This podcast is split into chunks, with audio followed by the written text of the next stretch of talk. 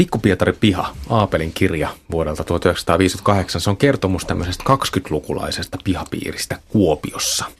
Ja tietysti paljon muusta siinä sivussa. Minkä takia Aapelin teoksesta on tullut niin rakastettu? Mitä luulet Sirpa Kähkönen? No veikkaan sitä, että se on yhtä aikaa tuollainen vähän modernistinen siinä mielessä, että sen muoto on avoin. Se on aika tuollainen pieni kirja.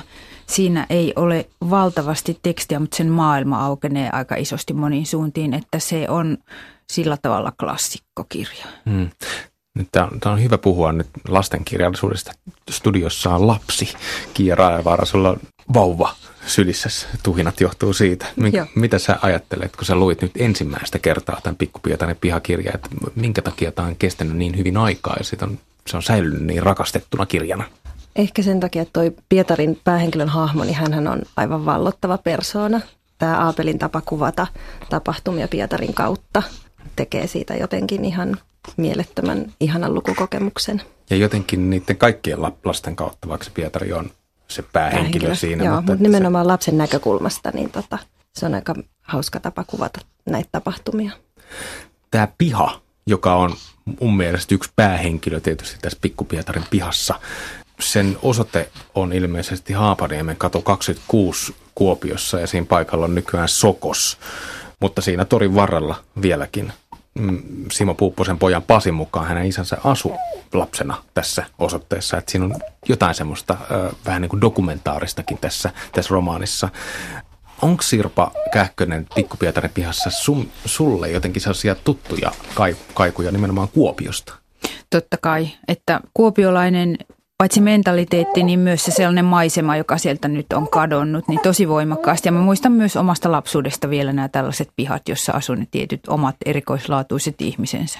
Mille vuosikymmenelle se sijoittuu? Mun lapsuus sijoittuu 60-luvun loppuun, 70-luvun alkuun, että mä oon syntynyt 64, niin mä muistan oikein hyvin vielä ton maailman, joka silloin alkoi olla jo hitaasti katoamassa. Että ne oli nimenomaan 20-luvun ja vuosisadan alun taloja, joissa mä olen asunut ja mun mm. sukulaiset on asuneet. Voisiko ajatella, että tietty vähän sellainen nostalginen tunnelma, mikä mulle Pikkupietarin pihasta välittyy, että se liittyy siihen kirjoittamisajankohtaan vuoteen 58, että se on jo jollain tavalla mennyttä maailmaa, men, mennyttä kulttuuria.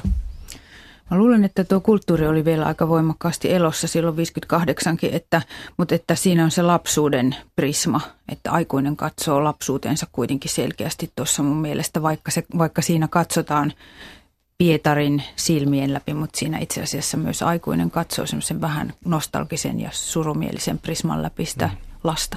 Tämä oli surullisempi kirja kuin mikä mun muistikuva omasta lapsuudestani oli, jolloin mä oon tämän lukenut ja, ja, luk, ja nähnyt myös sen elokuvan, joka tästä on tehty. Pietari on just kuullut, että hänen äitinsä on kuollut tuberkuloosiin. Miten tämä alku ikään kuin paaluttaa sen romaanin tunnelman? Se on kauhean uskalia siinä mielessä, että se voisi mennä tosi helposti patetian puolelle, että tässähän liikutaan just siinä ihan semmoisella ydinalueella, mikä tästä myös tekee klassikon, että että siinä on koko ajan ihan hirveät vaarat ympärillä siitä, että se toisaalta olisi nostalginen lapsuusmuistelo ja, tai kotiseututeos pelkästään, tai sitten tämä, että tässä on orpopoika, puoli orpopoika, joka, että se äidin menetys on tietysti lapselle se kaikkein pahin tietyssä mielessä. Mutta se väistää ne kaikki vaarat tosi hienosti ja se onkin, mä luulen, että lapset ei välttämättä edes näe sitä kaikkea surua, minkä aikuinen siihen lukee. Että sehän on, se kouristaa sydäntä, mutta sillä tavalla se Pietari vaan luistelee siinä eteenpäin siinä, siinä aika mustalla vedellä. Mm.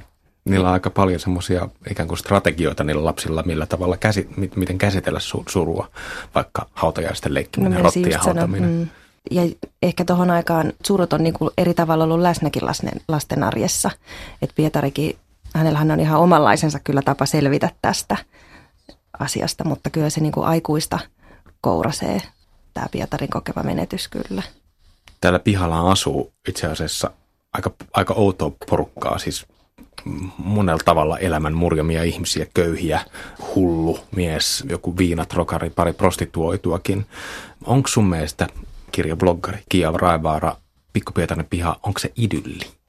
ei. Mun mielestä ei. Se on aika tämmöinen realistinen kuvaus. Mutta se, mikä toisaalta tekisi, voisi ajatella, että tekee siitä idylli, niin nämä kaikki ihmiset hän on jollain tavalla Pietarin puolella ja tuntuu, että he haluaa niin kun tätä äiditöntä poikaa niin kaikki omalla tavallaan tukea.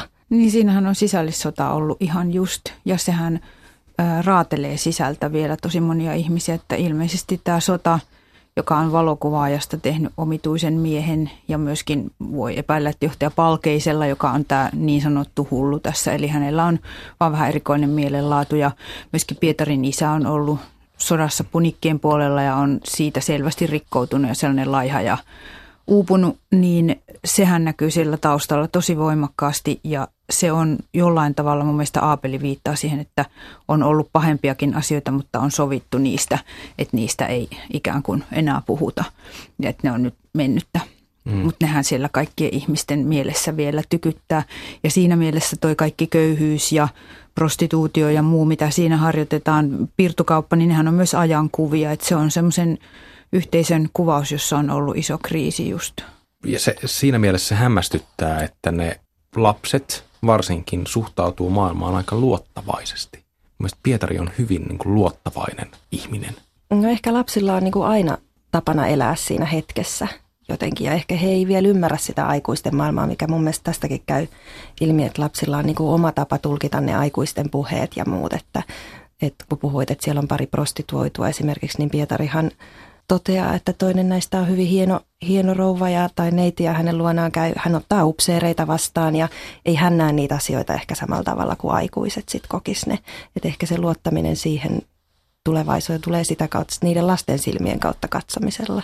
Ja kyllähän tämä on selvästi myös jonkinlaisen poikkeuslahjakkaan lapsen kuvaus, koska siinä Pietarissa on jotain sitä semmoista näkemisen lahjaa ja sitten sitä itseilmaisun kykyä ja muuta, että hän on ikään kuin erotettu siitä muusta lapsijoukosta. Esimerkiksi Peltisepän lapsia ei ole nimeltä mainittukaan ja mä aina ajattelen, että se on taiteilijan oma kuva nuoruusvuosilta, että hän ikään kuin näkee jo ne semmoiset kykynsä siinä Pietarissa sinne upotettuna. Sitten siinä on toi uskonnollinen vire sehän ei ole pelkästään nämä keskustelut Jumalan kanssa, vaan hän pohtii myös tätä, mitä merkitystä rukouksella ja muuta, että ilmeisesti siinä on myös tätä ajateltu, että se myös on joku semmoinen pilari siinä Pietarin selviämisessä. Se on hauskaa, että se piha laajenee tämmöiseksi melkein niin kuin kosmiseksi tai ikään kuin tämmöiseksi niin kuin sekä yhteiskunnan että myös vaikka Jumalan suuntaan tämmöiseksi aika isoksi näyksi, elämän filosofiseksi näyksi, eikä pelkästään arjen pikkuasioiden kuvaamiseksi.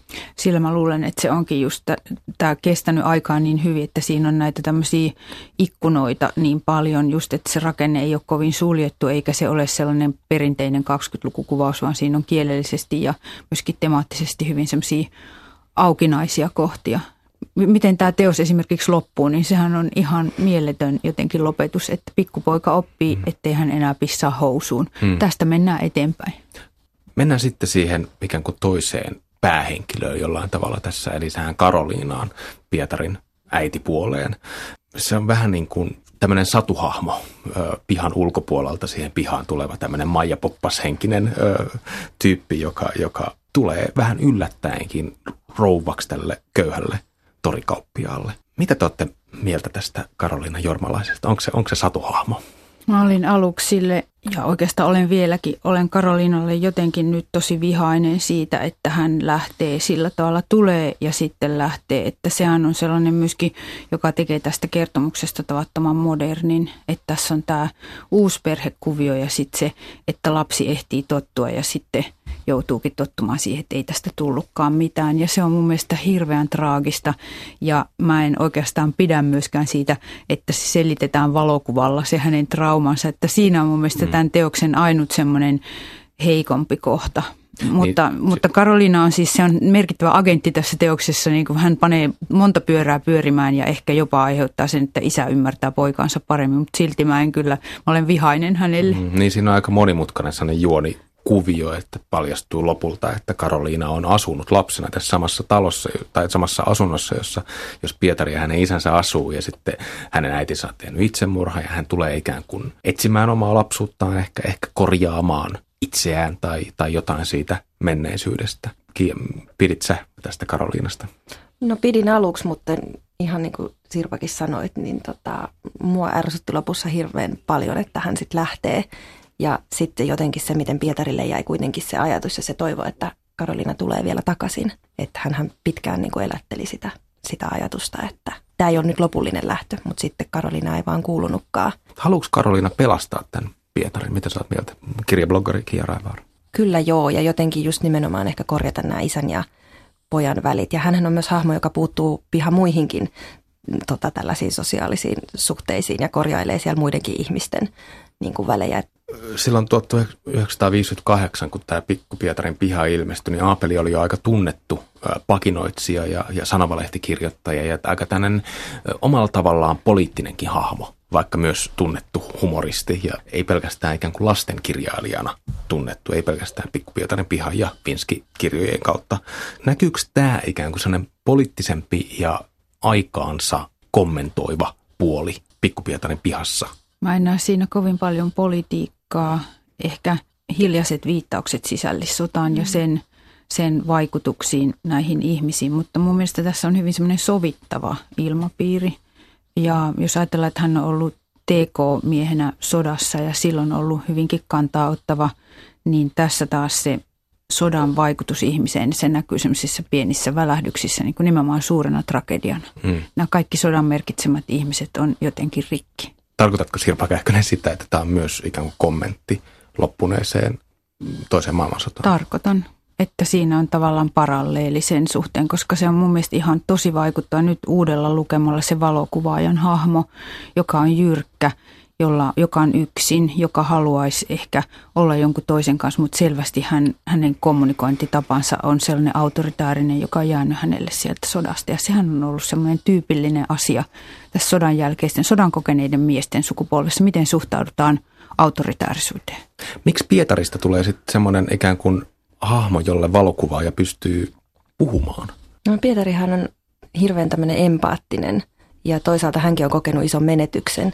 Ehkä tämän valokuvaajan on sen takia helppo sitten jollain tavalla näitä niin kuin helliä ja tällaisia tunteita niin kuin hyvin peitellysti kylläkin, mutta joka tapauksessa niin Pietarille osoittaa. Ja Pietari mun mielestä niin kuin ymmärtää sen, mutta siitä hän ei puhuta heidän välillään niin kuin koskaan. Mm. Pietarista sanotaan myös, että hän on hahmo, joka osaa niin kuin pitää salaisuudet ja jollain tavalla niin kuin ymmärtää ne toisen lähtökohdat. Siinähän on se valokuvaaja on jotenkin selvästi tässä yhteisössä jonkinlainen taiteilija ja vähän tällainen näkijä ulkopuolinen. Ja mä jotenkin nyt tällä lukemalla ajattelin, että se näkee Pietarissa sen saman. Että ne on ikään kuin kaksi hahmoa, joissa on se sama se näkeminen ja sitten se taalaan, että Pietari on tuleva taiteilija ehkä. Ja sitten se oli mun mielestä mielenkiintoinen, että tässä pihapiirissä asuu myös tattari, eli tatariperhe, joka on sitten täysin jotenkin niin kuin ulkopuolinen siitä muusta sosiaalisuudesta siinä pihalla ja siitä porukasta.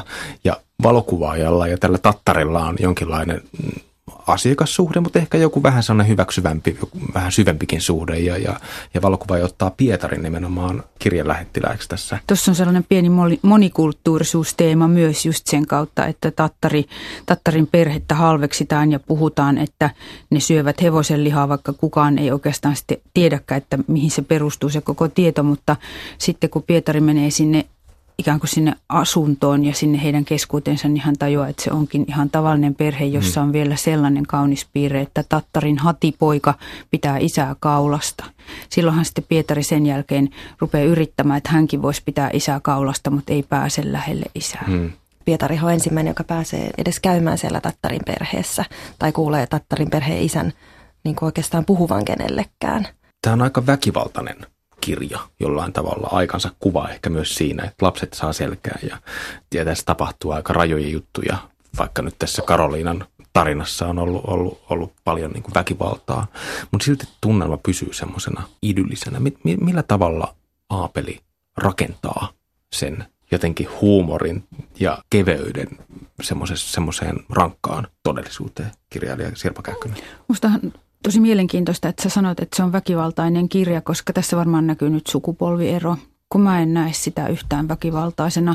Siis siinä mielessä, että mä näen, että siellä on ihmisten välistä väkivaltaa, mutta mä oon vielä elänyt semmoista aikaa, jolloin kaikki tuo on ihan niin. tavallista. Mutta siinä ja selkään, selkään, selkään antamiset niin. ja kaikenlaiset lastenväliset nujakat. Ja, ja mä muistan, että mun äiti puhui, että sodan jälkeen niin se sota jatkui lasten välillä, että lapset kävi tosi rajuja sotia kaduilla. Ja, ja se, se on tavallaan semmoinen juttu, joka mun mielestä ei ikään kuin, se, se ei tule mulle tämän ikäisenä yli 50-vuotiaana lukijana, se väkivalta ei niinkään ehkä tule siitä läpi, mutta mä ymmärrän mitä sä tarkoitat ja se on ihan totta, jos sitä alkaa miettiä. Mutta miten se huumorilla sitten tehdään, niin se ei ainakaan ole semmoista pinnalle kirjoitettua vitsihuumoria tai muuta semmoista, mutta se on sellainen katse näitä ihmisiä kohtaan siinä epätäydellisyydessä ja siinä semmoisessa monimutkaisessa tilanteessa, missä hän elää, niin, niin sellainen, että niitä ihmisiä ei oteta ihan täysin vakavasti. Ja niin kuin mä sanoin, sehän on melodraama, koska se on äitinsä menettänyt poika. Tästä saisi sellaisen valtavan tuliolaisen draaman, jossa mennään lopulta kaikki menee koskeen tai mm. suistuu huoruuteen ja kaikkea, mutta, mutta kaikki tämä on jotenkin kuvattu semmoisella vähän lempeällä ja ehkä aavistuksen Markuksen satiirisella otteella. Miten sä Kiera kuvailisit Aapelin kieltä, Simo Puuppusen kieltä? Se on aika mun mielestä tämmöistä realistista ja no lempeä on mun mielestä niin kuin hyvä, hyvä sana kuvaamaan tota jotenkin arkista, mutta sitten sieltä löytyy niitä niin kuin monia kerroksia mun mielestä tästä ja Mulla ainakin itsellä tuli semmoinen, että moni niistä kohdista, mistä löytyi sitä huumoria, ne tuli just sitä kautta, että, että miten lapsi koki ne asiat sehän on ihan loistava niin kuin valinta tähän. Mm. Mun mielestä se olisi hieno se teatterikohtaus, missä Vuotavaraston vintille, missä, missä tämä tota, äh, hullumies asuu, niin sinne rakennetaan teatteri esitys. Ja sitten yhtäkkiä sen teatteriesityksen kautta nämä lapset niin, dramatisoi monia niistä, niiden aikuisten aika, aika oudoistakin rooleista. Niin siinähän on tällainen melkein psykodraama siitä, että mitä tämä pieni liisityttö on kokenut kotona. Eli että hänen äitinsä luona käy miehiä ja, ja että hänelle sanotaan, että mene nukkumaan. Ja sitten mennään toiseen, aikuiset menevät toiseen kamariin ja lapset kyllä tietävät, mitä siellä mm. tapahtuu. Ja se aika graafisesti siinä sitten ilmoitetaankin, mitä siellä tehdään. Se oli minusta hätkähdyttävän semmoinen, myöskin semmoinen moderni tavalla ehkä enemmän juuri 50-lukulainen lapset kuvaavat aikuisten seksuaalisuutta tyyppisessä teemassa. Ja Pietari on ihan raivoissaan, koska joutuu osaksi tätä tehty Joo, se oli ihastuttavasti kuvattu se pikkupojan järkytys siitä, että mihin tässä oikein ollaan menossa. Pitääkö hänen todella leperellä näitä asioita. Mutta mä voisin sanoa tuosta kielestä ja huumorista ehkä sen, että se on hyvin semmoinen syvästi savolainen, niin kuin myöskin noissa Aapelin Vinski-kirjoissa, jotka myös sijoittuu kaupunkin nimeltä Hömpstad, joka kyllä on aika lailla sama kuin Kuopio. Ja tässä on tämä yksi kohta, jossa se ilmenee mun mielestä kauhean hyvin se sellainen salamielisyys, että kun läkkiseppää sanotaan läkkisepäksi, hän on oikeasti peltiseppä, mutta kun se on tavallisesta kansasta noussut niin kuin muutkin, niin sitä sanotaan selän takana läkkisepäksi. Ja sitten Aapeli toteaa, ei tällä tietysti tahdottu miestä millään tavalla ammattinsa vuoksi halventaa, ei sinne päinkään, mutta eipä oikeastaan juuri muutenkaan. Siinä se tulee. Ei, ei missään nimessä, mutta kyllä oikeasti kuitenkin. Joo. Ja ilmeisesti ainakin aikalaistodistusten mukaan Aapeli, eli Simo Puupponen, oli aika lailla niin kirjojensa kuuloinen mies. Tällainen kuoliaaksi naurattaja ja vedettäjä. Pikku Pietarin piha on kirjoitettu 50-luvulla, mutta sen tapahtumat sijoittuu 20-luvulle. Onko mahdollista ikään kuin erotella, että mikä siinä on 50-lukua ja mikä 20-lukua? No varmaan ylipäätänsä se, että mä en usko, että 20-luvulla olisi kirjoitettu tämän tyyppistä ajankuvaa. Että ehkä 50-luvulla pystyttiin vasta sitten, niin kun, kun oltiin tarpeeksi jo etäännytty niistä tapahtumista, niin kertoo aika tälleen suoraan. Että ainakin jos mä mietin 20-luvun lasten ja nuorten kirjallisuutta, niin silloin sen tarkoitushan on ollut tällainen isänmaallinen ja uskonnollisen tämmöisten tunteiden herättäminen myöskin niin kuin lapsissa. 20-luvulla myöskään ei olisi voitu mainita sisällissotaa tuohon tyyliin mm. kuin miten se tässä mainitaan ja ikään kuin kaikkia yhdistävänä tragediana – Kiitos keskustelusta kirjailija Sirpa Käkkönen ja kirjabloggari Kiia Raivaara.